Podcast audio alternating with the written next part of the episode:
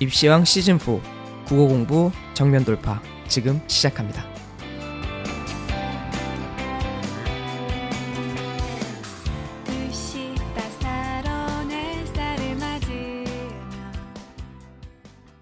반갑습니다. 멘타큐입니다. 안녕하세요 한예쌤입니다. 안녕하세요. 홍프로입니다. 네, 수능이 연기되고 지금 저희가 그때 원래 이제 김도인 방송은 수능 끝나고 나서 네. 이렇게 했는데 어쨌든 뭐 지진 때문에 국민들이 또 마음의 상처를 받았으니까 또 위로가 되는 방송이지 않았을까. 네. 예, 저는 사실 그 처음 그 지진 났을 때그 네.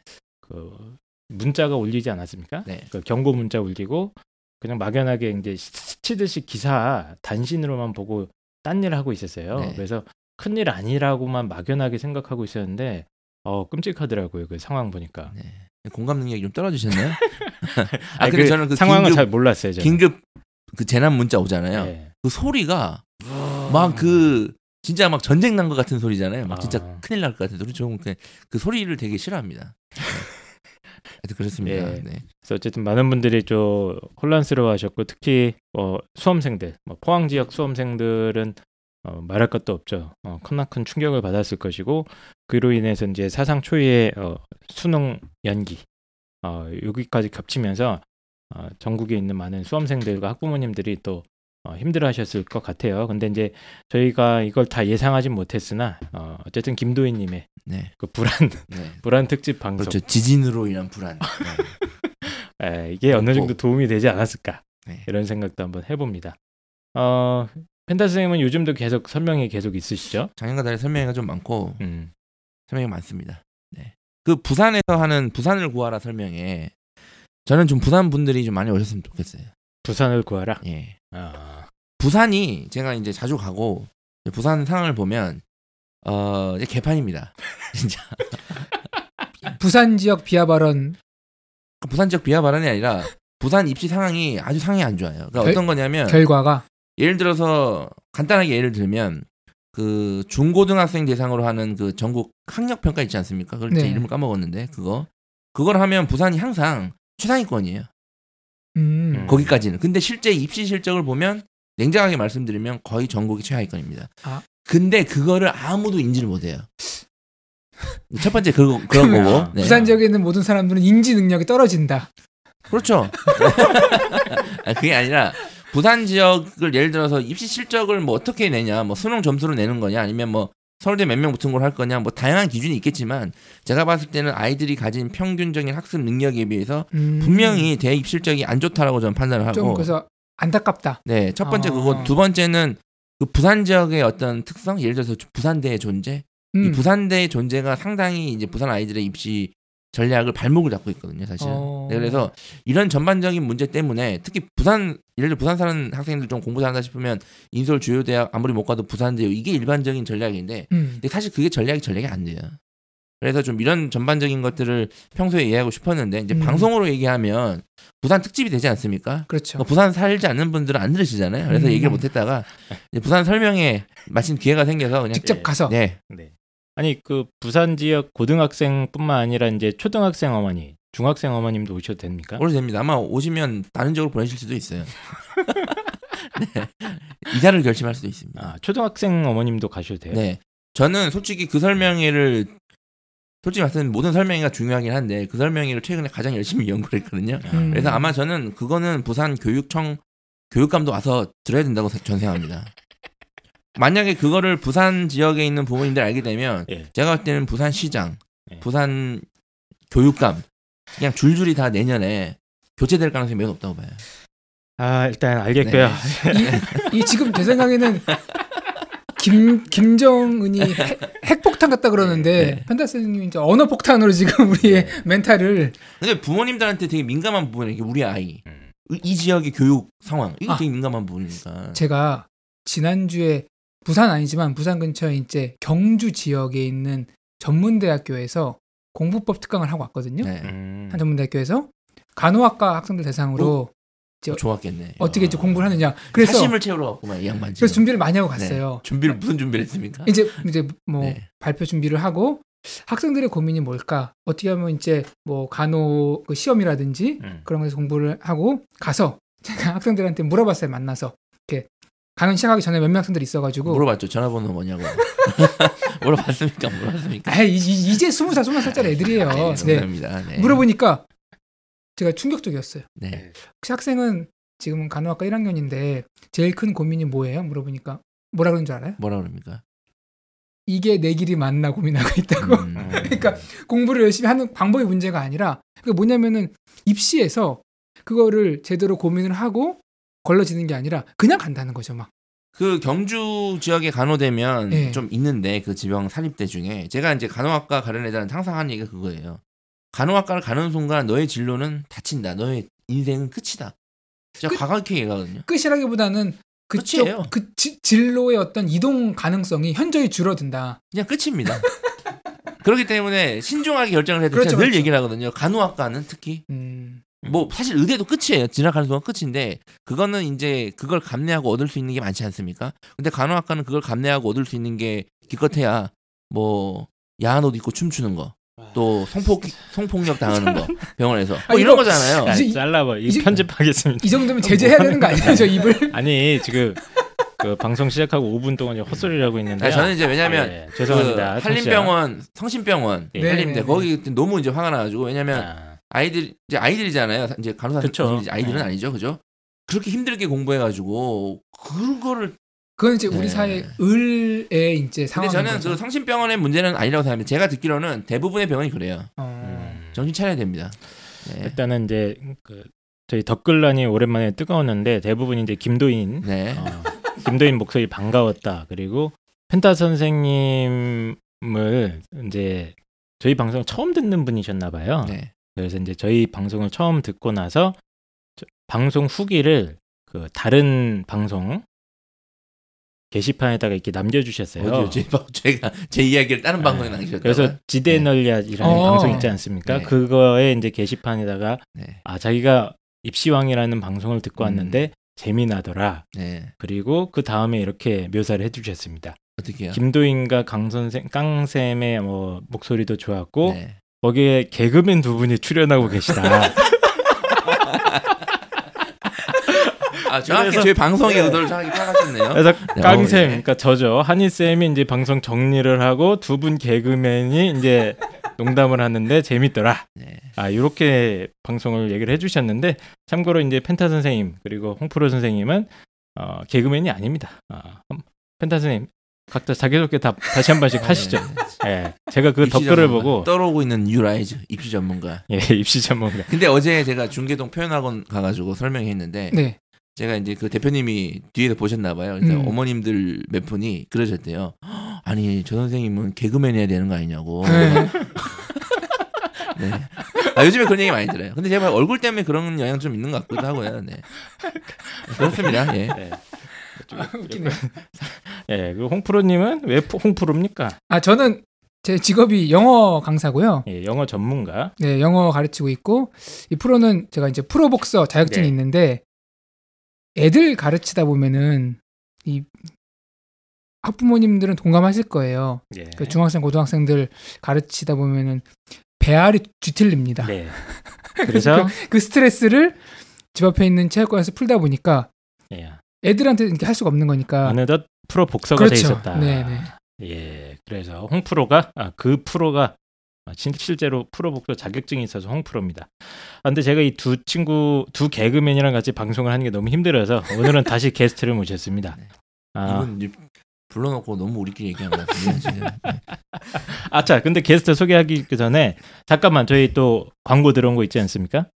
아 저희 그래서 팟캐스트 입시왕에 이제 자주 광고 문의가 들어오고 있는데 저희가 이제 엄선해서 어 예, 그 저희 성격 프로그램 성격과 잘 맞은 그런 광고들을 어 부모님들한테 잘 소개시켜 드리고 있으니까요.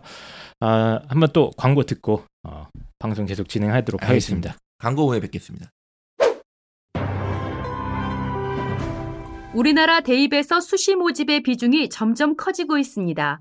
특히 수능에서 영어가 절대평가로 바뀌어 수능의 변별력이 떨어졌다고 본 여러 대학들이 정시를 줄이고 수시 선발 인원을 늘렸습니다. 올해는 대입 모집 인원의 74%를 수시로 선발하는데요. 이 중 학생부 종합전형 선발은 지난해보다 1만여 명 늘어 증가율이 가장 높습니다. 수시원 기자의 보도입니다.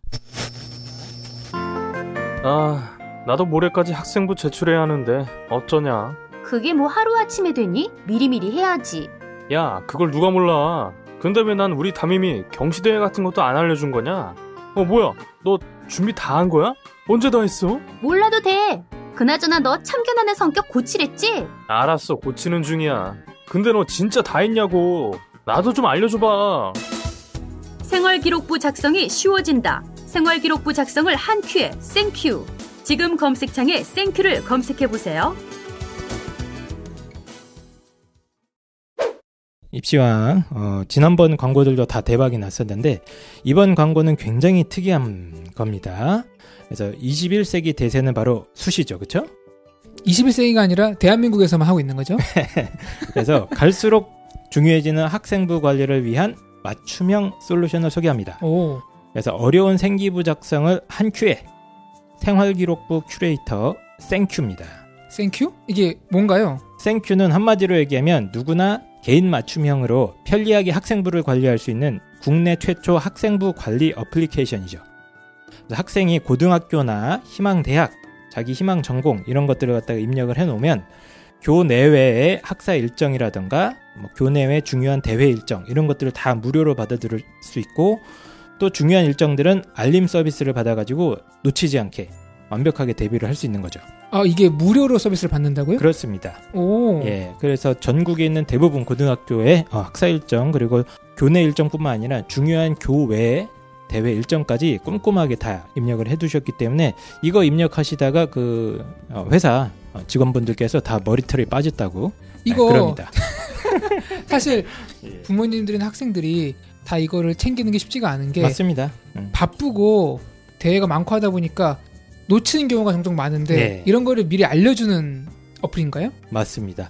그런데 이것만 오. 있으면 어, 조금 아쉬울 텐데 네. 또한 가지 중요한 기능, 더 핵심적인 기능이 있습니다. 그게 뭐냐? 학생부의 진로 희망 사항이라던가 창의적 체험 활동, 세부 능력 및 특기 사항 이런 거 어떻게 관리해야 될지 항상 고민이지 않습니까? 뭐 선생님한테 부탁해야 되는 거죠. 뭐. 예. 근데 국내 최초 어, 학생부 관리 어플리케이션 생큐는 개인 맞춤형으로 학생부 기록까지 추천해 드립니다. 그러니까 예를 들면 이 학생이 기계공학과에 관심이 있다면 음. 해당 전공을 지원하는 학생들한테 딱 맞는 맞춤형 학생부 기록들을 추천해 드리는 거죠. 이 정도면 반칙 아닌가요? 자, 그래서 어머님도 이제 너무 고민하지 마시고 학생부 관리 이제 스마트하게 하시면 됩니다. 어, 지금 바로 구글 플레이 스토어에 가셔서 생큐, 어, 생큐를 검색하셔서 지금 다운받아 보시면 됩니다. 국내 유일의 생기부 큐레이터입니다. 그러니까 생큐가 아니라 생큐.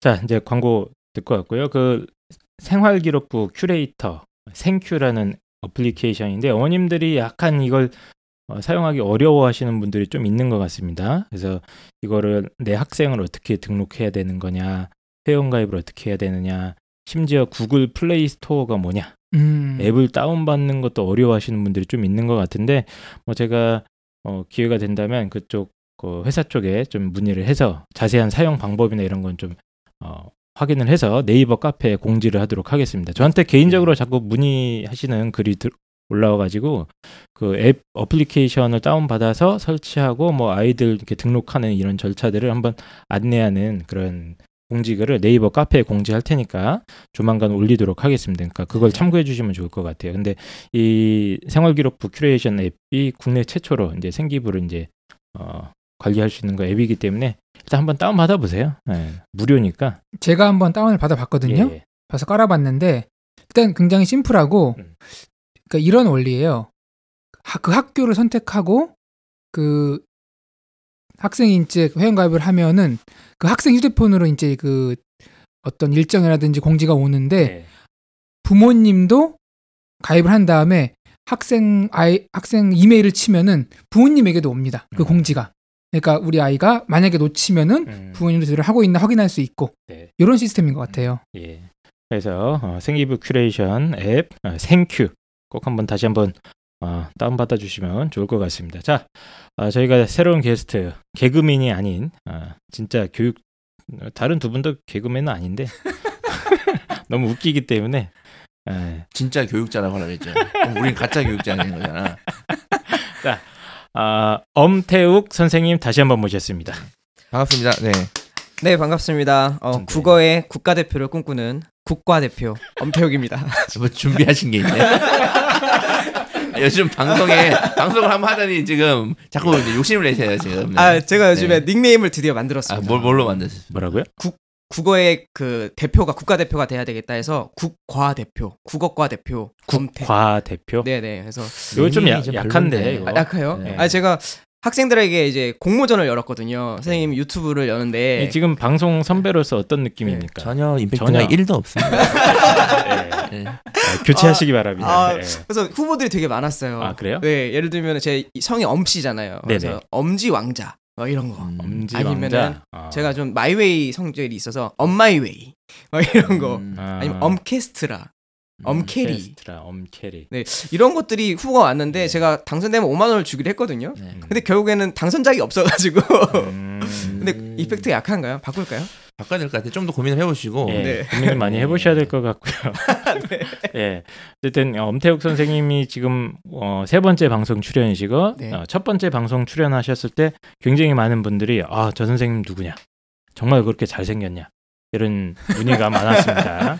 그래서 지금 중계동이죠. 네 맞습니다. 예, 중계동의 국권학원에서 지금 열심히 일을 하고 계시고 뭐 최근에 뭐 겨울방학 뭐 과외도 모집 중이시라고. 아, 네, 제가 그 지내다 보니까 중계동 쪽에 계시는 분들은 저희 학원으로 내방을 해주시는데 이제 강남 쪽이나 또 지방에 계신 분당 쪽에 계시는 분들은 왜 남쪽에서는 왜 강의를 안 하냐? 음. 예, 남쪽 강의가 필요하다. 그래가지고 어 이제 일주일에 1회에서 2회 하루 이틀 정도만 시간을 내서 음. 일단 임시적으로 어. 오픈하기로 했습니다. 꼭 굳이 제가 네. 때는 분당이나 대치동에는 또 거기도 좋은 국어 선생님 많이 계시잖아요. 그렇죠.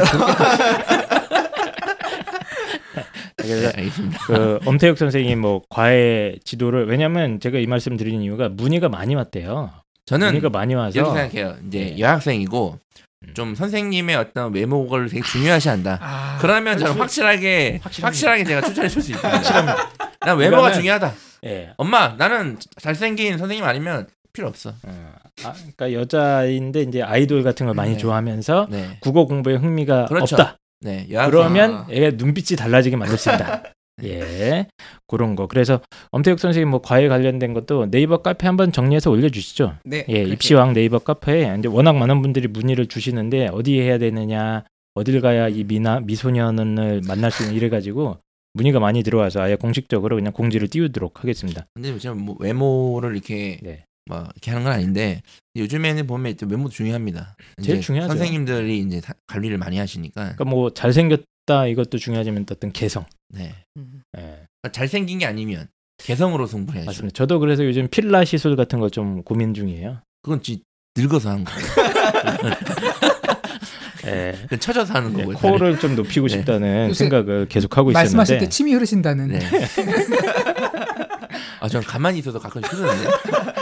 아, 피부 관리도 좀 받고 싶고 그러고 있습니다만 어쨌든 간에 그 네이버 입시왕 카페에 오시면은 그 엄태욱 선생님 과외 관련된 공지 올라와 있을 것 같습니다. 자 그래서 오늘은 어, 뭐 하려고 우리가 뭐였죠? 국어 그쵸. 정면 돌파인데 예. 이제 그런 아주 유명한 말이 있습니다. 뭐 저희 저희 그 특가에도 전홍철 선생님이 영어를 못하는 애들의 90%는 단어를 모른대요. 음. 단어를 몰라서 음. 못한대요. 그런 것 같아요. 근데 단어를 알아도 못하는 애들이 있대요. 음, 네. 걔네들은 국어를 못하는 거예요. 그리고 이 국어가 중요한 게 그것도뿐만 아니라 이제 사탐. 사탐 못하는 학생들 특징도 국어를 못합니다. 사실 인간의 사고 능력에 네.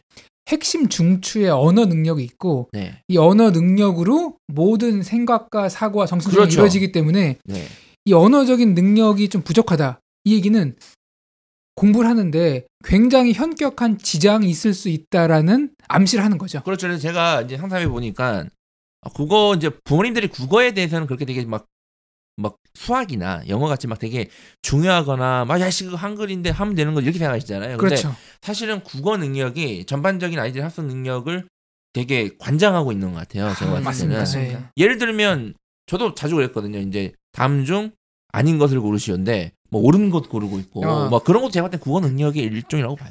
그 음. 국어 능력이 아니라 정신 물론 분명히 기억 니은이 답이라서 기억 니은을 찾았는데 막 니은 디귿을 제거 아, 그거는 시력의 문제인가요? 알겠습니다. 네. 아, 그래서 지난번에 이제 초등학교, 중학교까지 영어 공부 방법 얘기해 주셨던 뽕프로님 그 방송이 상당히 또 히트를 많이 쳤습니다. 많은 분들이 국어도 언제 할 거냐 계속 얘기를 해주셔가지고 어, 모셨어요 다시. 그래서 오늘 제가 중심적으로 할 거는 중학교 1학년부터 고등학교 1학년 때까지의 공부를 좀 한번 훑어볼 겁니다. 근데 물론 그 전 과정이 초등학교도 일부 포함되고 고2, 고3까지 이어지는 그, 그 중간 단계이기 때문에 좀 부모님께서 잘 들으시면 도움이 되지 않을까 아, 뭐 싶습니다. 그냥 저는 내용을 뭐 이제 좀 들어봐야겠지만 미리 좀 두 가지식으로 하면 고2, 고3부터는 이제 어쨌든 수능 점수를 맞기 위한 공부를 하는 게 맞죠. 그렇습니다. 그럼 어쨌든 그 전에 하는 공부는 국어 전반적인 공부이면서 네. 수능의 점수를 잘 받게 할 수 있는 베이스에 대한 공부가 음. 돼야 되나요? 네, 정확하게 네. 맞습니다. 네. 그런 공부 네, 네. 좋습니다. 네.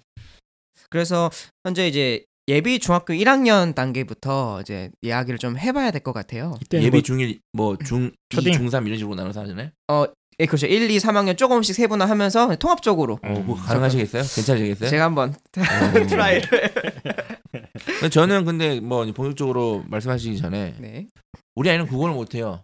그럼 어떻게 대답하세요? 만약에 아이가 중학교 좀 저학년이다 이러면 아, 중학생이 국어를 중학생이나 못한다. 아니면 음. 뭐 고1 예비고리다는데 음. 우리 아이는 국어를 못합니다. 저는 국어 못해요. 그러면 뭐라고 하세요? 답이 없죠. 답이 없다고 하세요? 그냥? 어... 국어는 사실 되게 힘들잖아요. 뭐 이렇게 구체적으로 솔루션을 제안을 해도 아이가 안 할 것이 99%이기 때문에 음. 그게 같은 왜냐면 수학을 못하면 이제 보통 상담할 때 그런 기술인데 네. 이 아이는 함수부터가 이해 안 되니까 이런 이런 맞아. 부분도 그냥 이런 식으로 되고 영어도 음. 아 문법이 약해요. 아 얘는 뭐 리스닝이 안 돼요. 뭐 이런 식으로 되잖아요. 근데 국어는 못하면 도대체 뭘 못하는데 이렇게 되잖아요. 도대체 왜? 뭘? 이렇게 되니까 맞아요. 사실 막연한 것 같아요. 홍보 선생님 뭐라 그러세요? 국어 못하면. 제가 국어를 못했기 때문에 네. 음. 왜냐면은 네살 때까지 말을 못했대요. 그래서 음. 이제 어머님 저를 안고 병원에 가보니까 음. 얘가 혹시 이렇게 발달 장애나 그런 언어 쪽에 문제가 있는 게 아니냐. 네. 그래서 의사 선생님이 문제 있는 걸로 확인해요. 어 근데 이게 네. 아 맞아. 그러니까- 진짜 문제 있었어요? 문제가 네. 발달이 더딘 거죠. 아. 음. 그러니까 우리가 태어나면은 건강한 아이가 있고 튼, 튼튼한 아이가 있고 근데 언어 쪽에 약간 평균 그러니까 장애 쪽은 아니지만 네. 평균치보다 약간 떨어지는 음.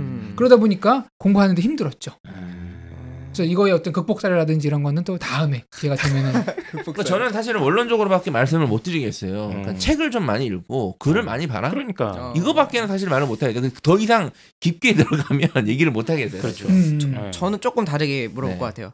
그럼 어머님은 국어 잘하세요? 라고 저, 저희 어머니요? 아니요. 홍 프로 선생님 말씀드린 게 아니라 그 펜타 선생님의 질문에 네. 이제 우리 아이는 국어를 못해요라고 했으면은 그럼 어머님 아버님은 국어를 잘하십니까? 라고 역으로 물어보겠어요. 어 이거 좋은 방법인데. 그럼 뭐 지금 막 대화 때는 안녕히 계세요인데?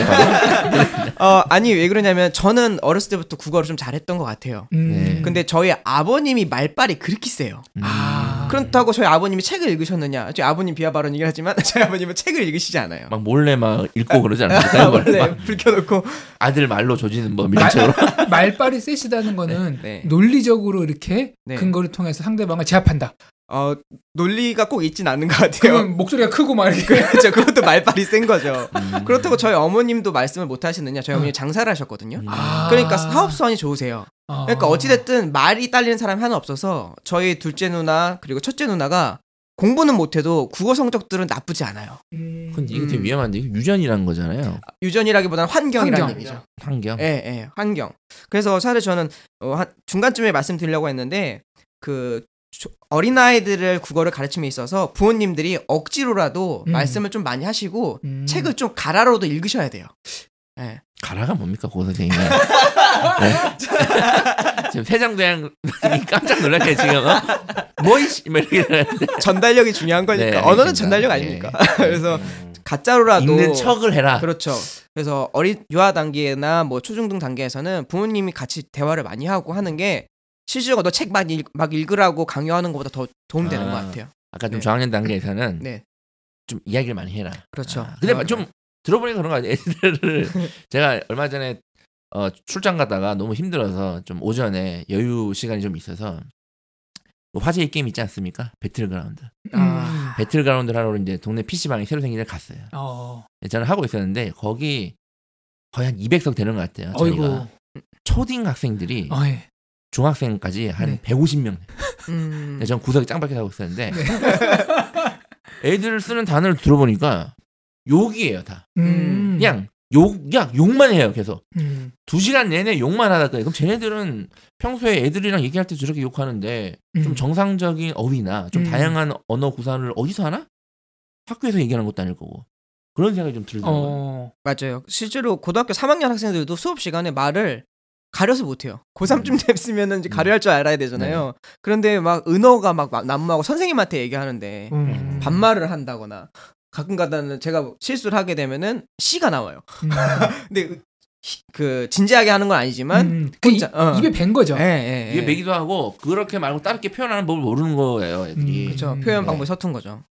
음. 그 PC방 얘기까지 지금 이상하게 흘러가고 있긴 한데 어쨌든 어, 아주 어린 시절에 이게 이거는 언어학적인 연구 결과들도 꽤 많이 축적돼 있는 걸로 저는 알고 있는데 어쨌든 네. 집안 안에서 부모님의 어떤 언어 습관이라던가 언어를 활용해서 많이 이야기를 많이 해주고 스스로 아이가 이야기도 좀 하게 이렇게 유도를 해준다거나 이런 경험이 어, 축적되어야 되는 건 뭐 당연할 수 있을 것 같은데 네네. 저희 청취자들이 지금 그 얘기를 들으려고 온 게 아닙니다. 그렇죠. 예, 애한테 말을 많이 걸어라, 뭐 PC방 보내지 마라 이게 아니라 좀 체계적으로 한번 정리를 좀 한번 해주시죠. 네, 알겠습니다. 어, 현재 지금 예비 중학교 1학년 같은 경우는 교육 과정이 완전 다르죠. 이제 새로운 판을 짜야 될 것 같아요. 초등학교 5, 6학년 정도 말씀하시는 거죠? 그렇죠. 음. 그죠. 그때부터는 지금 현재 시스템과는 분명히 다를 거란 얘기죠. 근데 결국 이것이 어떻게 방향을 흘러갈까라고 생각해 봤을 때 그 추이는 굉장히 명확하거든요. 예를 들면은 국어가 추론 위주의 국어가 많이 늘어날 거고요. 음. 그리고 한 번 읽고 그것이 네 얼만큼 이해를 했느냐라고 하는 이해 문제로 넘어갈 겁니다. 현재 시스템이 점점 그렇게 바뀌고 있어요. 음. 그래서 우리는 이제 그 추론 문제를 어떻게 해결할 것인가, 국어 능력 자체를 신장시켜야 되는데 얘를 어떻게 할 것인가에 대한 공부 방법이 좀 서야 될 것 같습니다. 정답. 네. 선행. 선에 아 이제 너 이제 저도 비슷한 얘기를 하려고 했는데 예. 추론 능력과 이해 능력이 중요하다 그랬잖아요. 네네. 그러니까 조금 이해를 더 쉽게 말씀하시는 게 좋을 것 같은 게 왜냐하면 본인들이 들으면 추론? 추론? 우리 애가 추론이 약한가? 추론 음. 어디서 배우지? 음. 추론이 강한 선생님 누구지? 추론 전문학원. 네. 추론이란 게 뭡니까? 추론은 주어진 정보를 가지고 그 후속 정보들을 음. 생각하는 능력이죠. 그러니까 A는 B다라고 했을 때 그러면은 B 다음에 C는 뭔데라고 한번 생각해 볼 수 있는 음. 그러니까 그 어드밴스된 진보된 생각을 할 수 있는 역량 자체를 추론이라고 하는 것 같아요. 음. 영어에서도 음. 궁극적으로 이제 2등급에서 1등급으로 가는 네. 가장 중요한 과정이 제가 이제 추론이라 그러는데 네. 읽고 그 읽은 내용이 의미하는 게 뭔지 음. 해석 말고 본질적인 의미를 알아야 되는데 그렇죠. 이거 고차원적인 독해잖아요. 맞습니다. 이게 초등학교 5, 6학년 애들이 훈련할 수가 있나요? 어 그거를 지금 당장 해내라고 얘기하는 것이 아니라 그런 기본 역량들을 베이스로 깔아주는 거죠. 그러니까 방향이 그렇다. 네, 그렇죠. 음. 방향이 방향성. 그렇다. 교육 방향이 그 전에는 뭐 진달래꽃 누구의 시냐, 음. 음. 얄리 얄리 얄라정 얄라, 뭐 빈칸 채워놓고 다음에 들어갈 알맞은 말을 이런 거에서 청록파 3대 시인은 그렇죠. 누가 있냐 네. 이런 거 물어봤죠. 청록파는 어느 조직인가요? 뭐 이런 거에서 이제 이런 방향으로 갈 것이다. 네, 맞습니다. 알겠습니다. 그래서 그 모든 공부에 있어서 대전제를 좀 우리는 전 틀을 좀 바꾸고 싶어요. 요즘에 다 통합이니 균형이니라는 얘기를 많이 하잖아요. 네. 통섭의 교육 과정이다 이런 얘기를 하고 있는데 그 질문을 좀 드리고 싶은데 우리 선생님들께서는 본인이 문과형 인재라고 생각하세요? 아니면 이과형 인재라고 생각하세요? 저는 그냥 문과입니다. 문과. 예. 아 우리 홍프로 선생님은 저는 몇 안 되는 이과 문과 통합형 인재입니다. 어, 자기 스스로를 저는 그런 생각을 한 번도 해본 적이 없어서 그래요. 네. 저는 잘 모르겠는데 그냥. 인간입니다. 네. 예, 그냥 아, 저는 인간이고 어떤 human. 인간인가요? 그냥 human human being이시고 네. 아, 그래서 보통 아이들이 네. 문이과로 나눠지잖아요. 맞습니다. 근데 보통 우리가 뇌과학을 얘기할 때 좌뇌는 수학과 과학을 관장하고 우뇌는 국어나 영어와 기타 암기 과목을 관장한 언어 영역을 가- 관장한다고 얘기해서 그때부터 이제 문과형 두뇌, 이과형 두뇌를 나누기 음. 시작하는데 연구 결과에 따르면 사실 그런 게 큰 의미가 없다고 음. 하더라고요. 음. 우리가 두뇌를 나눠서 사용하는 게 잘라서 사용하는 게 아니잖아요. 이번에는 오른쪽 두뇌만 사용해. 그렇죠. 예, 보일러 왔다 켰다 켰다 하듯이. 그렇죠. 당연히. 그래서 그 두뇌라는 것은 두 가지를 통합해서 사용하기 나름이니까 우리가 무의미하게 문과형, 이과형이라고 나눌 필요가 전혀 없다라는 음. 거죠. 음, 그죠? 네. 네. 저 같은 경우는 그 벽에 못질 같은 걸 잘 못하거든요. 네네. 그래서 저는 문과라고 생각했는데 안 해봐서. 그 신체 능력이지 않을까. 관심이 없어서 그런 거야. 제가 볼 때는 네. 야, 이, 이 하이쌤이 모찌를 이제 잘하기로 마음 먹으면 제가 볼 때는 1년 안에 마스 됩니다. 맞습니다. 네, 맞습니다. 그래서 우리가 그런 편견들이 있어요. 그래서 음. 수학을 좋아하는 애는 너 무조건 이과 가야 돼. 어, 근데 지금 앞으로 21세기는 이렇게 하나만 수학만 잘해서 아니 그 국어만 잘해서 어떤 좋은 성적을 내기가 좀 어렵거든요. 그렇죠. 왜냐면 교육 과정 자체가 통합의 교육 과정, 문이과 통합한다면서요. 요즘 계속 그런 걸 이제 화두로 삼고 개혁을 이끌어 나가고 있죠. 그렇죠. 교육부에서. 문이가 통합인데 이거를 부모님들이 이해를 못하세요. 잘 아무리 음. 얘기를 해도 왜냐면 문이과를 나눠서 교육을 받은 세대고 저희도 그렇잖아요. 맞아요. 어. 어, 국어, 사회, 암기 좀 잘하면 너 문과고 네. 음. 수학 좀 잘하면 이과 이렇게 자꾸 단순하게 그쵸. 생각하세요. 어, 그렇죠. 근데 이제 요- 그런 어머님들께서는 그럼 문이과 통합 교육? 그럼 학원을 두 배로 보내야겠네. 그러니까 다 합친다는 아, 개념 그냥 네. 야, 문과도 배우고 이과도 배우고 뭐 수학도 어. 잘해야 되고 국어도 잘해야 되고 이런 개념으로 생각하십니다. 맞아요. 그래서 요 다음 후속으로 나온 얘기 뭐냐면은 저희 교육학에서 진짜 핫한 이슈인데 problem solving 그 이슈가 있어요. 그러니까 문제 해결이라고 하는 거죠. 문제 해결 능력. 네. 너 문과 이과를 예전에 왜 나눴냐면 결국 하고 싶은 얘기가 뭐냐면은 삶을 살아가면서 어려운 문제에 봉착했을 때 네. 얘를 어떻게 해결할 거니 할, 거, 할 거니라고 하는 문제를 해결해야 되는데 음. 어 예전에는 이과 문제는 이과 애들만 풀어. 음. 이제는 문과 문제는 문과 애들만 풀어 있는데 이제는 문제 자체가 문이과가 섞여 있어요. 음. 그거를 풀 수 있는 역량을 기르는 것을 저희는 해야 되고 그걸 평가하는 기관이 이제 대학이든 그 이 후속 그러면은 네. 방금 말씀 통합 방금 말씀 기준에 따르면은 네. 통합형 인재는 네. 수학 잘하는 외고생, 네. 국어 영어 잘하는 과고생이겠네요. 뭐 그런 아이들도 충분히 그렇게 하니까 굉장히 좀 속물적이네요. 아니 이런 얘기들이 네. 이제 돌아다녀요. 네. 요즘 추구하는 인재가 어떤 인재냐라고 했을 때 이제 커뮤니티에서 이렇게 말씀하시더라고요. 네. 통합형 인재가 사실 저 같은 경우는 학부는 국어문학과 나왔죠. 근데 복수 전공으로 경제학을 했어요. 음. 그야말로 문과랑 이과랑 합쳐졌잖아요. 그리고 전 석사 를 교육학으로 했거든요. 그 음. 퓨전이란 말이에요. 음. 그러니까 이러한 문과적 소양, 이과적 소양이 다 합쳐졌을 때 어떤 시너지를 발휘하는 것 같아요. 그리고 그거를 확실히 바라는 것 같고요, 세상에. 네. 그게 이제 학계에서는 네. 죽도 밥도 안 된다 이렇게 평가를 하는 아니, 거죠. 아니죠. 그게 이제 21세기 화두 아닙니까? 통 그렇죠. 통섭 뭐 융합형 인재. 저도 저도 학부 전공이 컴퓨터랑 영어를 복수 전공을 했잖아요. 네. 그리고 대학원이 교육학이잖아요. 면접을 보면은 교수님들 그러세요. 넌 뭐야? 음. 너, 넌 도대체 뭘 하나를 제대로 한 거야? 전 죽입니다. 그러니까요. 그런 건가요? 예. 자, 세 분의 공통적인 관심사네요, 다. 네. 대학원을 네. 자. 자 어쨌든 간에 어, 어쨌든 그 최근에 그 인간형, 인재형 네, 네. 어, 교육적 어, 목표로 제시된 인재형이 그런 건데 이거랑 중등 국어 공부법이랑 뭔 상관입니까? 빨리 얘기를 해주세요. 그래서 이런 대존재를 깐 상태에서 예. 두 가지 길을 제가 제시할게요. 중학교 음. 1학년 특히 예비 중1 단계에서는 뭘 해야 되느냐 좀 했을 때 저학년 학생들. 네, 네, 맞습니다. 어, 첫 번째는 독서 역량을 강화시켜야 됩니다. 네, 뭐 저는 또 뭐 엄청난 게 나올 줄 알았는데. 아니에요. 아, 엄청나요. 알겠습니다. 엄청난. 예, 예, 예. 엄청난 이유는 네, 뭐냐면 알겠습니다. 독서가 꼭 책일 필요는 없습니다. 아, 예. 독서가 책이 책이 아니면 뭡니까, 그럼? 텍스트를 읽는 거죠. 짧은 기사로부터 네. 아니면 하다못해 만화책, 짤방 이런 것도 됩니까? 짤방 괜찮습니다. 게시판. 네, 게시판도 인터넷 통하면서 게시판 많이 보잖아요. 예. 그러니까 뭐라도 글을 많이 보는 친구들이 확실히 언어 능력이 음. 좋아요. 음, 그거는 맞아, 맞아. 자명한 사실이거든요. 그래서 저는 어렸을 때 만화책을 많이 보다가 만화책 보다 보니까 왠지 좀 긴 것도 읽고 싶은 거예요. 그래서 음. 판타지 무협을 열심히 읽기 시작했죠. 근데 무협을 읽다 보면 사자성어가 그렇게 많이 나옵니다. 음. 그죠? 와룡 봉추 막 이러면서 나온다고요. 네. 그러면은 그런 것들이 자기 안에 나도 모르게 습득이 돼서 국어를 좀 무공을 더- 쓰실 때 그런 말을 쓰신다고. 네. 그렇죠. 그렇죠. 그래서 그런 공부를 해야 되는데 우리가 독서의 틀을 잡을 때 예를 들면은 문학 작품만 막 읽는 것도 아니고 비문학 작품만 막 읽어도 안 돼요.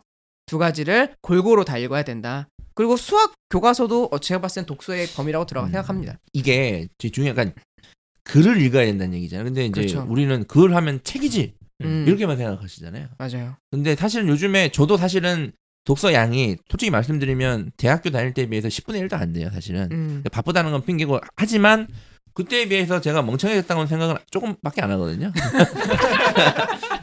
제가 어쨌든 바쁘지만 매일 막 신문 기사나 네. 아니면 다양한 커뮤니티 이 글들을 한 1시간 90분 이상은 읽는 것 같아요, 매일 최소. 음. 그런 것들을 통해서 이제 정보를 습득하는데 그런 것도 된다는 얘기잖아요. 맞습니다. 근데 요즘 아이들은 요즘에 이제 친구들, 애기들이나 좀 저학년들 보면 유튜브를 많이 보는데 네네. 그게 이제 텍스트 된 건 아니에요. 그렇죠. 그냥 동영상. 동영상이에요. 음. 막 상어 가족 뚜루뚜루뚜루 막 그러고 있고 아빠 상어, 엄마 상어 그러고 있고 막 그런 거예요, 그런 거. 음, 네. 음.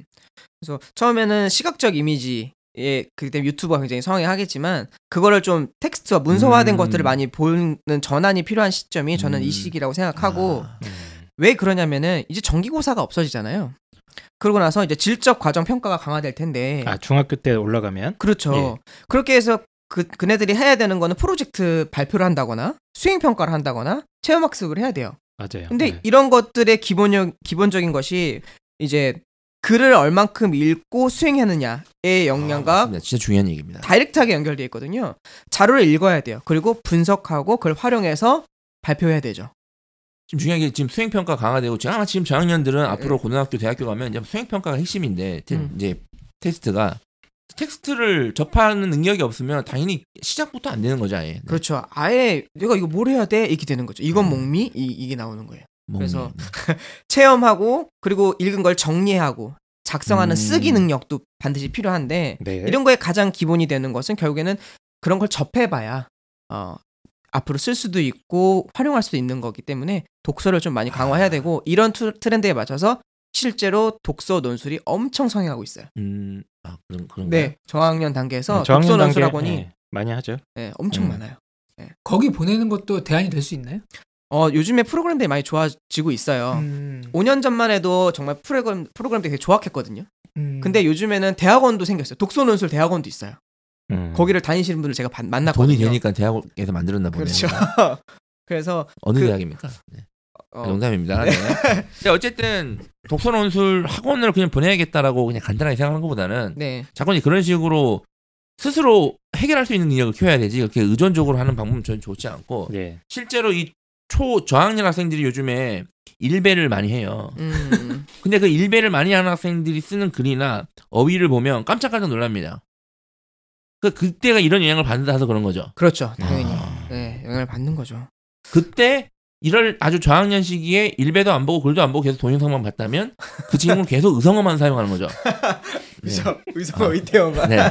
헐. 대박 쩔어 감탄사 위주로 네, 하겠죠. 그래서 어쨌든 뭐 독서 독서가 중요하다 이런 얘기를 하는데 어, 네. 중요한 가장 근본적인 이유 네. 앞으로 이제 교육 과정이 네. 결국에는 이 읽고 쓰고 네. 그리고 뭐 나중에 이제 발표 수업 같은 것도 많이 하지 않습니까 아이들이 네, 읽고 쓰고 말하는 이 기본기 네, 예, 기본적인 읽고 쓰고 말하는 능력이 평가에 직접적으로 계속해서 반영이 될 것이다. 맞습니다. 그리고 그 역량을 미리부터 조금씩이라도 키워놓지 않으면 음. 갈수록 이게 어려워질 거다. 이게 단순히 수능 국어를 잘하고 못하고의 문제가 아니네요. 네, 그렇죠. 삶을 살아갈 때 어떻게 대처해야 되는 어, 자세와 음. 관련된 것 같습니다. 그런 거랑도 연결이 되는 거고. 네.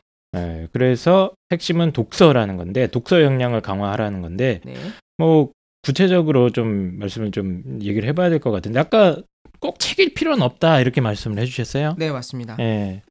뭐 신문, 잡지 뭐 이런 것도 다 가능할 것 같고. 어렸을 때 중학교 1학년 때 신문을 읽으라고 그러면은 안 읽겠죠. 읽죠. 절대 안 읽겠죠. 중1한테 신문 읽히는 거는 거의 고문 아닌가요? 그렇죠. 음. 학대. 그렇죠. 그래서 독서라고 하는 범위를 좀 넓게 생각한다 보면은 뭐 잡지책일 수도 있고요. 그냥 재밌는 잡지 있잖아요. 예. 동화 잡지일 수도 있고 그리고 아니면은 인터넷에서 돌아다니는 그냥 동기 부여하는 글들도 요즘 굉장히 많이 쓰고 있는데 네. 무슨 카페들도 많잖아요. 그런 좋은 글귀들을 많이 보여주는 거예요. 음. 그러면서 그에 대해 좀 얘기 좀 해보고 중요한 것은 스펙트럼을 넓혀야 된다는 겁니다. 스펙트럼. 그러니까 아까 얘기했듯이 문과와 이과로 나눠서 생각하는 것이 아니라 음. 문과적인 것도 많이 읽고 이과적인 것도 많이 읽어야 돼요. 네. 그러니까 종류를 가리지 말고 일단 최대한 많이 읽으면서 컴퓨터만 보지 말고 이미지만 보지 말고 내가 텍스트화된 문서를 본다라고 하는 그 자각심이 1학년 때 중, 초, 아니, 저학년 때 길러져야 되고 글자를 많이 접해라. 만화책도 좋다. 만화책도 좋습니다. 근데 저도 만화책 되게 좋아했거든요. 네네. 집에 그 과학 만화 전집이 있었어요. 60권짜리인가? 네. 그거를 제가 한 네 바퀴 다섯 바퀴 이렇게 봤던 것 같아요. 계속 봤어요 그거. 그러니까요. 옛날에 그리고- 우리 때 그런 게 많았지. 예 그리고 먼 나라 이웃 나라라는 그 책 있지 아, 않습니까? 그것도 그렇죠. 제가 한 열 번씩 봤나? 아, 거의 외울 정도로 계속 보고 그랬던 기억이 좀 나거든요. 이건 뭔가 약간 좀 슬픈 얘기인 것 같아요. 책을 부모님이 안 사주셨나요? 그러니까 똑같은 예, 열 집에 번? 전집이 되게 많았는데 그걸 이제 네. 뭐 계속 그 읽었던 게 저도 그 이후에 지금 돌이켜서 생각해 보면 어쨌든 국어만큼은 제가 뭐 이렇게 국어 실력은 괜찮게 나왔던 기억이 나거든요. 근데 네. 그게 확실히 도움 많이 됐던 것 같습니다. 예, 그렇죠. 웹툰을 음. 보여주더라도 글이 많은 웹툰을 보여주세요. 글이 많은 웹툰. 지금 웹툰도 예. 그림만 있는 웹툰 아니면 막 그러니까 꼭 텍스트까지는 아니더라도 뭐 야- 예술의 형태는 어떻습니까? 예를 들면 뭐 음. 뮤지컬, 아 좋죠. 뭐 영화, 그렇죠. 뭐 이런 예술 네. 작품들. 보통은 이제 아이들이 몰입을 잘 못하거든요. 음. 초등학교 5학년 때까지는 네네. 예, 잘 못하긴 하는데 그런 것도 괜찮은 경험이 될 수 있겠네요. 제가 아는 분은 그 스크립트를 보여주시더라고요. 어. 영화를 보여주고 그 영화 재밌는 영화가 있어요. 예를 들면 자기가 어떤 뭐 라푼젤 봤으면은 음, 디즈니 애니메이션 같은 그렇죠. 거. 그런 네. 걸 보여준 상태에서 스크립트를 영어 공부시키고 영어 스크립트를 보여준다거나 어. 아니면 한글 공부를 시키면 한글 스크립트를 보여줘요. 그러니까 관심 예전에는 또 있으면 공부네요 또. 어쩔 수가 없어요. 그러니까 만화, 영화 이런 뮤지컬은 소스가 될 수는 있는데 네. 네. 어쨌든 저는 그냥 좀 정직하게 다양한 주제를 가지고 텍스트를 좀 접해봐야 된다고 생각합니다. 근데 그게 그게 말이 쉽지. 네. 그게 얼마나 어렵습니까? 그러면 좀 음. 텍스트를 자주 접할 수 있는 좋은 커뮤니티, 일베 이런 거 말고 뭐 좀 추천해 주세요. 애들이 좀 관심 있게 좀 볼 수 있는 거. 어떻게 해야지 네. 아이들의 이 독서에 예, 흥미를 갖게 하는 게 저는 제일 중요하다고 생각하거든요. 네. 국어를 어떻게 만들어 나가는가. 어, 흥미라고 하는 것은 저 같은 경우는 어렸을 때 제가 글을 읽고 그 남에게 얘기했을 때 상대방이 글 듣고 어, 너 어떻게 그런 생각도 했니? 라고 이렇게 칭찬을 많이 받았던 것 같아요. 음. 그러니까 독서 읽고 너 읽었어? 왜 안 읽었어? 이렇게 혼내는 게 아니라 음. 읽었으면 칭찬을 해주세요. 아, 읽고 나서 아, 너 그런 것 무슨 네- 너의 생각은 뭐야? 주제가 뭐야? 이렇게. 음. 그런 식으로. 음, 책을 읽기로 마음 먹었니? 음 잘했다. 음 오늘은 목참을 받구나. 아, 잘했다 이렇게. 아. 네. 아 근데 되게 좋은 방법이에요. 네. 책 에 네. 대해서 뭐 시- 엄청난 토론을 하라는 게 아니라 그렇죠. 아 무슨 내용이었어? 음, 그렇죠. 요거 질문 있잖아요. 네, 네. 그래서 아 이 책에 뭐 태양 태양계에 대한 책이었어. 네, 네. 그래? 태양이 어떻게 돌아? 뭐 이러면서 내용을 이렇게 물어보고 아이가 그걸 자기 말로 표현해 보게 하는 맞습니다. 과정. 그리고 네. 아이가 설마 이상한 대답을 하더라도 너 이 책을 잘못 읽었구나 이게 아니라 그렇죠. 어머 그랬어? 네. 야너 진짜 대단하다 이렇게 한번 띄워줘라. 그렇죠. 그런 아. 방법들이 정말 중요한 것 같아요. 첫 번째 책 읽고 책 내용에 대해서 이건 좀 어렸을 때부터 하면 참 좋을 것 같아요. 이거는 정말 좋을 것 같은데 음. 책 내용 갖고 이제 엄마가 보통 그 신경 잘 안 쓰지 않습니까? 부모님들도 귀찮거든요. 맞아요. 예, 맞아요. 동화책 읽고 애가 뭐 하고 있으면 당장 나도 밀린 드라마도 봐야 되고 음, 음, 음. 예, 지금 한국 시리즈 4차전 하고 있는데 그 관심이 가겠습니까마는 어쨌든 부모님이 조금 시간을 내서 관심을 가지셔서 아이랑 책 내용 가지고 이렇게 살살살살 대화해보고 칭찬해주고 네. 아이 생각이 어떤지 물어봐주고 그런 과정을 자꾸 해줬으면 좋겠네요. 맞습니다. 음, 그래서 독서 자체는 이렇게 다양한 스펙트럼을 만나라라고 하는 게 음. 제 얘기고 한 가지 우리가 좀 구별해야 될 거는 독서와 독해력은 다릅니다. 음. 분명한 거예요. 독서는 책을 읽는 거죠. 그리고 책을 접할 수 있는 능력이고 접할 마음이 생긴 걸 독서라고 한다면 그 읽은 걸 가지고 내가 주제를 말할 수 있고 아 이게 어떤 내용이지 다른 사람에게 의견을 얘기할 수 있는 거는 독해력의 영역에 속하죠. 음. 중등대부터는 이게 이해 단계로 들어가야 돼요. 좀 고등 교육인 거잖아요. 시- 시- 지식이 많이 쌓이는 거니까. 그래서 독해력 훈련도 이때부터는 조금 들어가야 된다고 저는 생각을 합니다. 독해력 훈련? 그렇죠.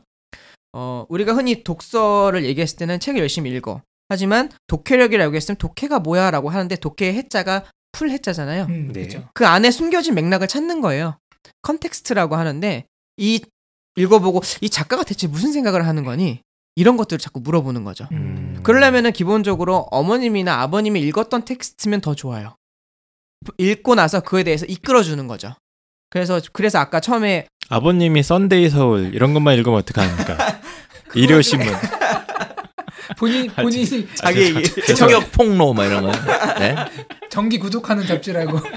그래서 부모님이 하나도 읽지 않고 공부를 하지 않은 상태에서 아이들에게만 너 국어 잘해라고 얘기하는 것은 저는 어떤 면에서는 좀 폭력이라고 생각을 해요. 음. 보여줘야 돼요. 예, 그래서 그 같이 좋은 좋은 이야기입니다. 지금 되게 음. 음, 그래서 같이 할 수 있는 특히 어렸을 때는 더 중요한 것 같습니다. 책을 한 권 읽고 함께 토론하는 게 더 중요하다는 말이 있잖아요. 네. 한 네, 권이라도 맞아요. 읽더라도. 맞아요. 근데 애들이 일단 텍스트를 무서워하지 않고 접하는 것까지는 오케이인데 이제 읽고 토론할 데가 없잖아요. 네, 사실은. 맞아요. 학교에 가서 선생님 제가 읽은 책 이거 얘기 음, 왕따, 이상한 거죠. 왕따 당해요. 그건 이제 그렇죠.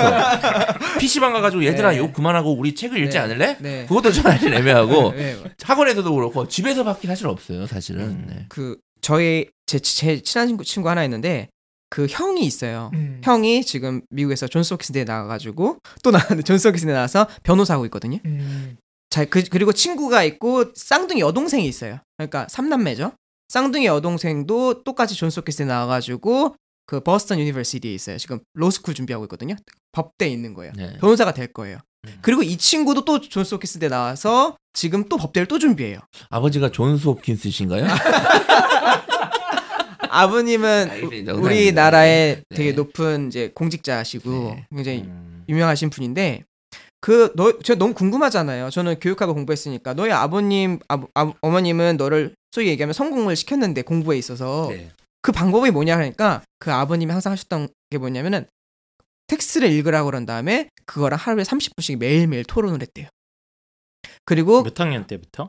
초등학교 때부터요. 초등학교 때? 짧은 거부터 시작해서 점점점 길어 나가는 큰일 거죠. 났다 이제 오늘 부모님 아, 읽어드리면 예. 큰일 났다 이제 네. 큰일. 아빠 소환 된다 이제 여보, 당신 뭐 하는 거야? 이러는 거죠. 어, 제가 받은 교육의 질과는 네. 조금 다른데 네. 저는 초등학교 때부터 아버님이 이제, 이제 텍스트 던져주고 외우라 그랬어요. 그다음에 정의봉을 들고 계셨죠 틀리면은 맞았습니다. 그렇죠. 그래서 일순 받았는데 그래서 토론을 하고 토론한 내용을 가지고 글로 써와라고 했대요. 저도 토론했어요. 네. 얘기하면 아버지가 일축했습니다. 음. 쓸데없는 소리 하지 마. 아, 그러면 아나 슬프네, 홍프로님은. 네. 슬픈 사연이 많으신 분. 어떻게 보면 아동 학대, 그러니까 언어 장애를 태어, 가지고 태어나서 아동 학대를 받고 이렇게 크- 자라난. 근데 극복 그 나이 때 하는 얘기나 말들이 다 쓸데없는 말이 맞아요. 맞아요. 그렇죠. 그러니까 그거를 이제 논리. 논리적으로 생각하면은 혼나는 게 당연한데 네네. 논리적으로 옳고 그름이 아니라 말하는 훈련을 음. 시키는 거에 의미를 두고 이렇게 받아줘야 되는데 네. 사실 어른 어르신분들이 이제 거기까지는 생각을 못했던 거죠. 네 맞습니다. 음, 그분이 또 아버님이 직업상 해외를 막 돌아다니셔야 되는 분이에요. 네. 그러다 보니까 그 친구가 한 3, 4개국어를 하거든요. 브라질어 그리고 영어 그리고 한국어도 할 수 있고 독일어도 해요. 브라질이요? 네. 어, 마약 밀수 같은 거 하신 건 아니죠? 아니요. 그런 그런 건 아니시고요. 굉장히 이제 정직한 분인데 예. 그러다 보니까 이제 그 나라에 갔을 때는 그 나라의 글로 써와라. 쉬운 거라도. 그럼 음. 아버님이 수정을 해주시는 거예요. 그렇게 부모님과 함께하는 교육을 통해서 음. 결국 셋 다 똑같은 학교를 들어갔거든요. 아니, 이거는 근데- 샘플이 매우 좋지 이거는 않습니다 내, 내가 봤을 때는 여보 네. 너 너는 뭐 몇 개 국어냐 이렇게 아, 근데 아, 아버님이 이거는 그 규칙적으로 퇴근을 못하는 직업에 있으시다거나 네. 아니면 사업을 하셔서 너무 바쁘시다거나 네. 뭐 그런 집안 아니면 생계가 좀 힘들어서 밤늦게까지 일하셔야 되는 분들도 있을 거고 이런데 이거는 이건 안 됩니다.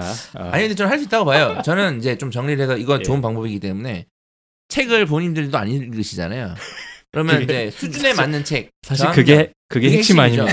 네. 저학년 수준에 맞는 책을 두 권을 사서 음. 너도 읽고 나도 읽고 그러면 네. 이제 부모님들이 사실 좀 빨리 더 읽잖아요 읽으면 그렇죠. 그러니까 기다렸다가 다 읽으면 뭐 한 달에 한 번이든 두 번이든 같이 30분 얘기- 정도 얘기를 할 수 있는 거니까 30분 매일 했다고 합니까? 근데 이게 약속을 하고 그걸 지키는 게 중요한 거지 이게 음. 데일리랑 매일매일 하는 거냐 그렇죠 음. 아니면 하루에 두 시간씩 매일 때려 넣어야 되냐 그런 건 아니라고 하더라고요. 아버님 굉장히 바쁘시기 때문에 자녀가 세 명이었나요? 네 셋이죠. 어, 셋을 그냥 다 같이 가- 아니 처음에는 형만 하다가 어. 이제 나이가 어느 정도 들어왔을 때는 쌍둥이 음, 형제들도. 들어가는 거죠. 그렇게 해서 약속된 시간에 꼭 그거를 하는 습관. 일주일에 한 번이어도 좋고 음. 열흘에 한 번이어도 좋으니까 아버님과 만나서 대화할 수 있는 기간. 그리고 그때 어. 아버님과 글을 주고 받고 음. 언어적인 소통을 할 수 있는 시간을 갖는 게 정말 중요한 것 같습니다. 알겠습니다. 지금까지 존스 홉킨스 씨의 교육 방법을 알아봤고요. 네. 아이들이랑 책 읽고 토론하는 시간 네. 그 과정에서 아이를 이렇게 윽박 지른다거나 이렇게 협박을 한다거나 이게 아니라 네.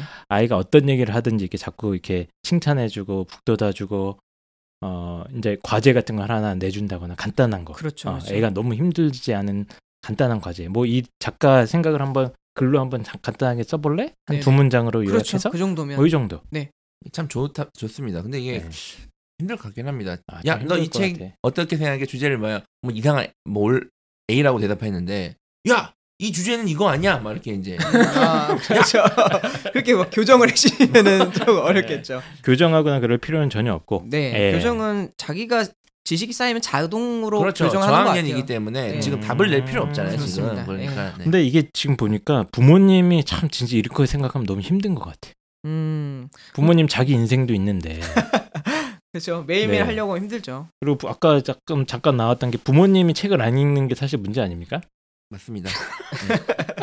저도 요즘 나이 먹고 거의 책을 못 보고 있는데 네. 예, 책만 잔뜩 사놓기만 하고 못 보고 음. 있는데 이게 부모님이 이제 책 읽는 모습 이런 것도 사실은 네. 교육적으로 보면 보여주는 게 좋잖아요. 네, 네. 너무 근데 그 좋죠. 시간이 없을 때 어떻게 합니까? 시간이 없을 때는 네. 좀 현실적인 거죠. 음. 지금 독서논술에 생하- 흥하고 있는 이유도 사실 이런 부분이 많아요. 부모님이 워낙 바쁘셔서 네. 학원에 가서 선생님이랑 같이 읽고 거기서 하는 커리큘럼 되게 간단하거든요. 거기서 글을 읽고 나서 한두 줄 써오라 해요. 음. 글 써온 걸 가지고 학생들끼리 막 발표를 해요. 네. 근데 되게 재밌는 모습은 아이들이 대답을 잘할까요, 못할까요? 엉뚱하거나 뭐 네. 어른들과는 다르겠죠? 네. 굉장히 대답을 잘하고요. 어. 참여율이 좋아요. 음. 입만 열어주면 아이들이 말하고 싶어 하는 것 같아요. 맞아요, 맞아요. 네. 음. 입만 열어주고 그 아이스 브레이킹이라고 하잖아요. 우리 서먹서먹한 것만 없애주면은 자기들이 먼저 떠들고 싶어가 내가 오늘 읽은 걸 자랑하고 싶어서 네. 하는 경향이 굉장히 많아요. 어 그래요? 네, 그래서 그러한 식의 공부 방법을 활용할 수밖에 없을 것 아, 같습니다. 이게 제일 중요한 얘기는 실제로 중고등학생들도 동아리 활동이나 발표 수업, 토론 수업 한다 그러면 이제 이제 어른들은 너 그거 형식적으로 하는 거 아니야? 도대체 나라에서 또 무슨 짓거리를 하냐 이렇게 하는데 음. 실제 아이들이 처음에는 안 해본 거니까 그렇죠. 부담스러워해도 실제 참여율이나 이런 것도 되게 활발합니다. 네. 하다 보면 늘죠. 근데 이제 그렇죠. 이게 안 되고 국어 답만 뽑아내는 교육만 받은 학생들은 발표하기를 주저하죠. 왜? 주저하죠. 음. 아 이게 답인문 음. 아니면 어떡하지? 그렇죠. 음. 이렇게 되는 거예요 이제. 네. 음. 너 홍프로 너 이거 이 시 어떻게 생각해? 이 주제 얘기해봐. 그러면 이제 어떻게 생각해요? 아씨, 너 오늘 뭘로 맞지? 정의봉. 사랑, 사랑의 매 그렇죠. 참교육. 네. 이, 이 방향성이 정말 정확하게 맞아요. 왜냐하면 음. 객관식 없애는 시대가 오고 있으니까. 그렇죠. 네. 예. 그래서 아까 어, 엄태욱 선생님께서 살짝 얘기해 주셨- 주셨던 게 부모님이 이제 책 읽는 모습을 가라로라도 여기 원고에 써 있습니다. 가라로 아, 가라로 저는 책 읽는 모습을 보여라. 좀 가라라도 읽으라 해서 어디를 가라 이런 줄 알았어요. 어떻게 가라로 할 수 있습니까 이게? 네, 읽는 척이라도 하는 거죠. 그래서 뭐 책에 구멍을 뚫고 그 뒤로 안에는 핸드폰을 넣어서 TV를 본다. 뭐 이런 겁니까? 웹툰을 근데 이거는 그냥 읽으세요. 그러지 마시고. 네. 약간 좀 그 학생의 개인차도 있는데 네. 한희 쌤은 뭐그 과학 잡지를 음. 과학 전집을 여러 번 보고 음, 원날 옛날 여러 번 보고 했다 그랬잖아요. 네. 저는 집이 서점이었습니다. 아, 맞아요, 맞아요. 아, 저희 아버지가 저 태어나기 전부터. 네. 30년 이상 서점을 해왔고 네. 저희 집의 모든 벽은 책으로 쌓여 있었는데 아. 음. 저는 책을 한 자도 안 봤습니다. 아. 더 충격적인 거는 저희 아버지가 매일 일 끝나고 돌아오시면은 늘 주무실 때까지 책을 보셨어요. 음. 그래도 저는 한 자도 안 봤습니다. 그럼 홍프로 선생님 그때 뭐 하셨나요? 게임하거나 네. 치킨 먹거나 이제 어. 그런데 제, 그 아, 아버님이 때릴만 하긴 했네요. 그렇죠, 그렇죠. 저- 저는 그래서 지금 제가 맞은 거에 대해서 전혀 이제 불만은 없는데 물론 그 맞을 당시에는 이런 생각했습니다. 내가 나중에 크면은 복수해 줄 거야 이런 생각이지만 이제 어린 마음이었고 제 생, 제가 이제 제안해 드리고자 하는 바는 사실 모든 초등학생 부모님들이 이런 집에 음. 책 몇 권 좀 있을 거예요 아마 네네. 역사나 과학이나 그런 위인전 그런 것들 그런데 그걸 꽂아 놓는다 그래서 꽂아 꽂아 놨을 때 한희 쌤처럼 알아서 읽는 케이스도 있고 음. 음. 아마 10명 중에 한 명 정도 되겠죠? 아홉 명은 저건 그냥 벽의 일환이다라고 나머지 한 생각하죠. 명은 그 디스플레이예요. 그렇죠. 그냥 뭔가 이게 이쁘고 벽이다. 가끔 단열재다. 가끔 과학 중에서 남자들 같은 경우는 공룡 빼가지고 공룡 아, 그림질 좀 아, 보고 있지 막 그렇죠. 이런 건데 네. 제가 요즘 드는 생각은 어, 자발적인 참여를 유도했을 때 네. 되면은 이상적이지만 음. 그게 안 되면은 하루에 30분 1시간 강제성을 띠고라도 해야 되는데 음, 이 강제성을 해라가 아니라 같이 하는 거죠. 아, 그렇죠. 네. 어, 좋은 네. 방법. 10시부터 11시까지 우리 집은 모든 미디어 사람이? 기기를 끄고 그렇죠. 각자 원하는 책을 아. 읽는다. 네. 이거를 지키는 게 저는 만약에 제가 맞습니다. 그렇게 따르면 했을 네. 거예요. 왜냐면 무서우니까. 어. 음. 근데 뭐 그리고 아버님은 이제 책 사이에 스마트폰을 껴놓고 성경책이 좋습니다. 그러니까 우리가 접근할 때 어떤 이상적인 방법론이 되는 아이가 있고 음. 그게 안 되는 아이가 있거든요. 네, 안 되는 안, 안 되는 아이는 차선책으로라도 그렇게 해야지. 음. 안 그러면은 이게 미래 그 아이의 삶의 질에 언어 능력이 얼마나 큰 영향을 미치는데. 맞아, 맞아. 진짜 그렇죠. 중요합니다, 네. 진짜. 네. 그리고 저는 서점 같이 가는 거 있지 않습니까? 네. 그거 참 좋은 것 아. 같아요. 제가 예전에 그 좋죠. 솔루션을 한번 얘기한 적이 있었죠. 그렇죠. 그렇죠. 아, 뭐였죠 그때? 그냥 일단 데려가라. 일단 음. 서점을 데리고 아니, 아니, 가서 일단 맛있는 걸 먼저 먹이라 그렇죠. 그랬어요. 엄마가 엄마는 아니고 삼촌이나. 그렇죠, 그렇죠. 삼촌이나 약간 좀 이렇게 좀 삼촌 정도면 딱 좋고 네. 그래서 아, 일단은 맞아요. 맛있는 걸 먹이고 서점에 놀러 가자. 아, 어. 놀러 가자. 요렇게 한 다음에 놀러 접근시키는 거죠. 어, 그래서 뭐 네가 원하는 거 10권, 뭐 네. 다섯 권, 네. 아, 삼촌이 원하는 거 다섯 권 그렇죠. 이렇게 해 가지고 네. 딱 사 가지고 뭐 책- 책에 이제 좀 가깝게 접근하게 만드는 음, 그런 음. 방법들도 있을 것 같고요. 음. 어쨌든 독서가 중요하다, 중요하다, 중요하다 하는데 진짜 중요합니다, 어머님들. 이게 뭐 꼭 시험 성적 때문만이 아니고 제가 봤을 때 인간의 어떤 뇌가 아니면 음. 이제 지능이 발달하기 위한 제일 좋은 건 뭐냐면 독서밖에 없는 것 같아요. 음, 예, 맞습니다. 이건 어른 아이 할거 네. 없이 네. 제일 중요한 거기 때문에 저희가 다시 한번 강조를 드린 거고 네. 이 기초적인 어떤 독서 어 이게 끝나고 네. 이제 중학교 2학년, 3학년 올라가면 이제 어떻게 해야 됩니까? 그렇죠. 이런 베이스가 이제 쌓여 있는 상태에서 이제 조금 학문적으로 접근해야 되는 건 어쩔 수 없는 것 같아요. 음. 왜냐하면 고등학교도 가야 되고 대학도 가야 되잖아요. 학문적이라 한 말은 이제 정답을 뽑아내는 어떤 그런 능력이 음. 필요하다. 그렇죠. 네. 현실적으로 그런 말씀을 좀 드릴 수밖에 없네요. 그래서 어, 독서의 방향성을 좀 더 구체화시키고 세분화시킬 필요가 있습니다. 네. 예를, 예를 들면 예전에는 그냥 단순히 아무거나 많이 봐라 스펙트럼만 넓혀라라고 했다면 중학교 2학년, 3학년 때부터는 비문학 위주의 독서를 해야 됩니다. 음? 어, 우리가 글이라고 했을 때는 문학이 있고 크게 비문학이 있죠. 문학은 소설, 시, 뭐 극 장르일 거고 비문학은 경제 지문, 철학 지문, 예술 지문, 과학 지문 이렇게 나와 있어요. 지금 현재 수능 시스템도 그렇게 되어 있거든요. 그러니까 이런 설명문이나 논설문 위주의 비문학적인 글을 읽도록 권유해 줘야 되는 시기가 이 시기입니다. 예비 중학교 2학년쯤. 네, 맞습니다. 음. 너, 너무 이르지 않나요? 아니요, 이르지 않아요. 왜냐하면은 시험 문제가 이런 식으로 점점 좀 나오거든요. 2학년 때부터는. 음. 1학년 때는 주로 어떤 문학 작품에 대한 시험 문제가 많이 나와요. 어. 예를 들면 표현법, 은유를 찾아라, 비유를 찾아라, 뭐 역설법을 찾아라 이렇게 문학적인 문제가 나오지만 2학년, 3학년 때부터는 이제 비문학 지혜제가 들어가기 때문에 이때부터 중학생들이요? 들어갑니다. 어. 그냥 뭐 비문학이라 하면 좀 어려울 수 있는데 뭐 소설, 시, 수필 이런 거 빼면 다뭐 음. 비문학입니다. 그래서 설명문, 논설문 그거죠. 그렇죠. 네. 많이 들어가죠.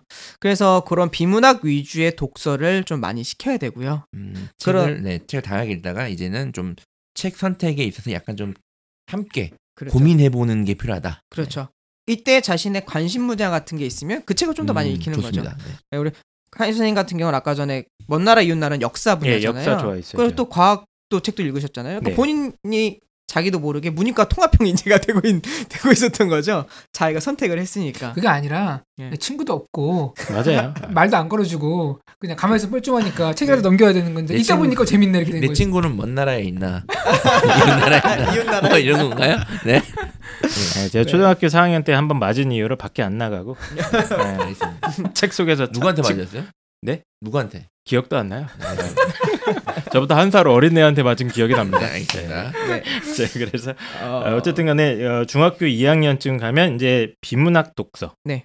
이게 애들이 되게 읽기 싫어하거든요. 네. 엄청 읽기 싫어하죠. 음. 그래서 자기가 좋아하는 것부터 먼저 찾아서 어, 그러니까 자, 좋아하는 좀 영역. 좋아하는 그냥, 영역을 네. 찾아서 그거랑 관련된 책들을 이제 살살살살 좀 네. 쉬운 책 중심으로 네, 맞습니다. 예, 청소년을 위한 무슨 책들 있지 않습니까? 음, 네. 예, 그런 좀, 아, 좀 말랑말랑하고 편안한 어, 네. 재미있는 재미를 유도할 수 있는 그런 책들 중심으로 좀 더 이제 던져줘라. 네. 아, 그런 얘기인 것 같아요. 그리고 제가 타이틀을 정면 돌파라고 했잖아요. 구호 공부 정면 돌파. 네. 그러니까 어쨌든 내신에 대해서 신경을 안 쓸 수가 없기 때문에 음. 이런 비문학 위주의 독서를 하면서 이제 교 과 국어 지식을 습득하는 시기가 중학교 2학년이 돼야 됩니다.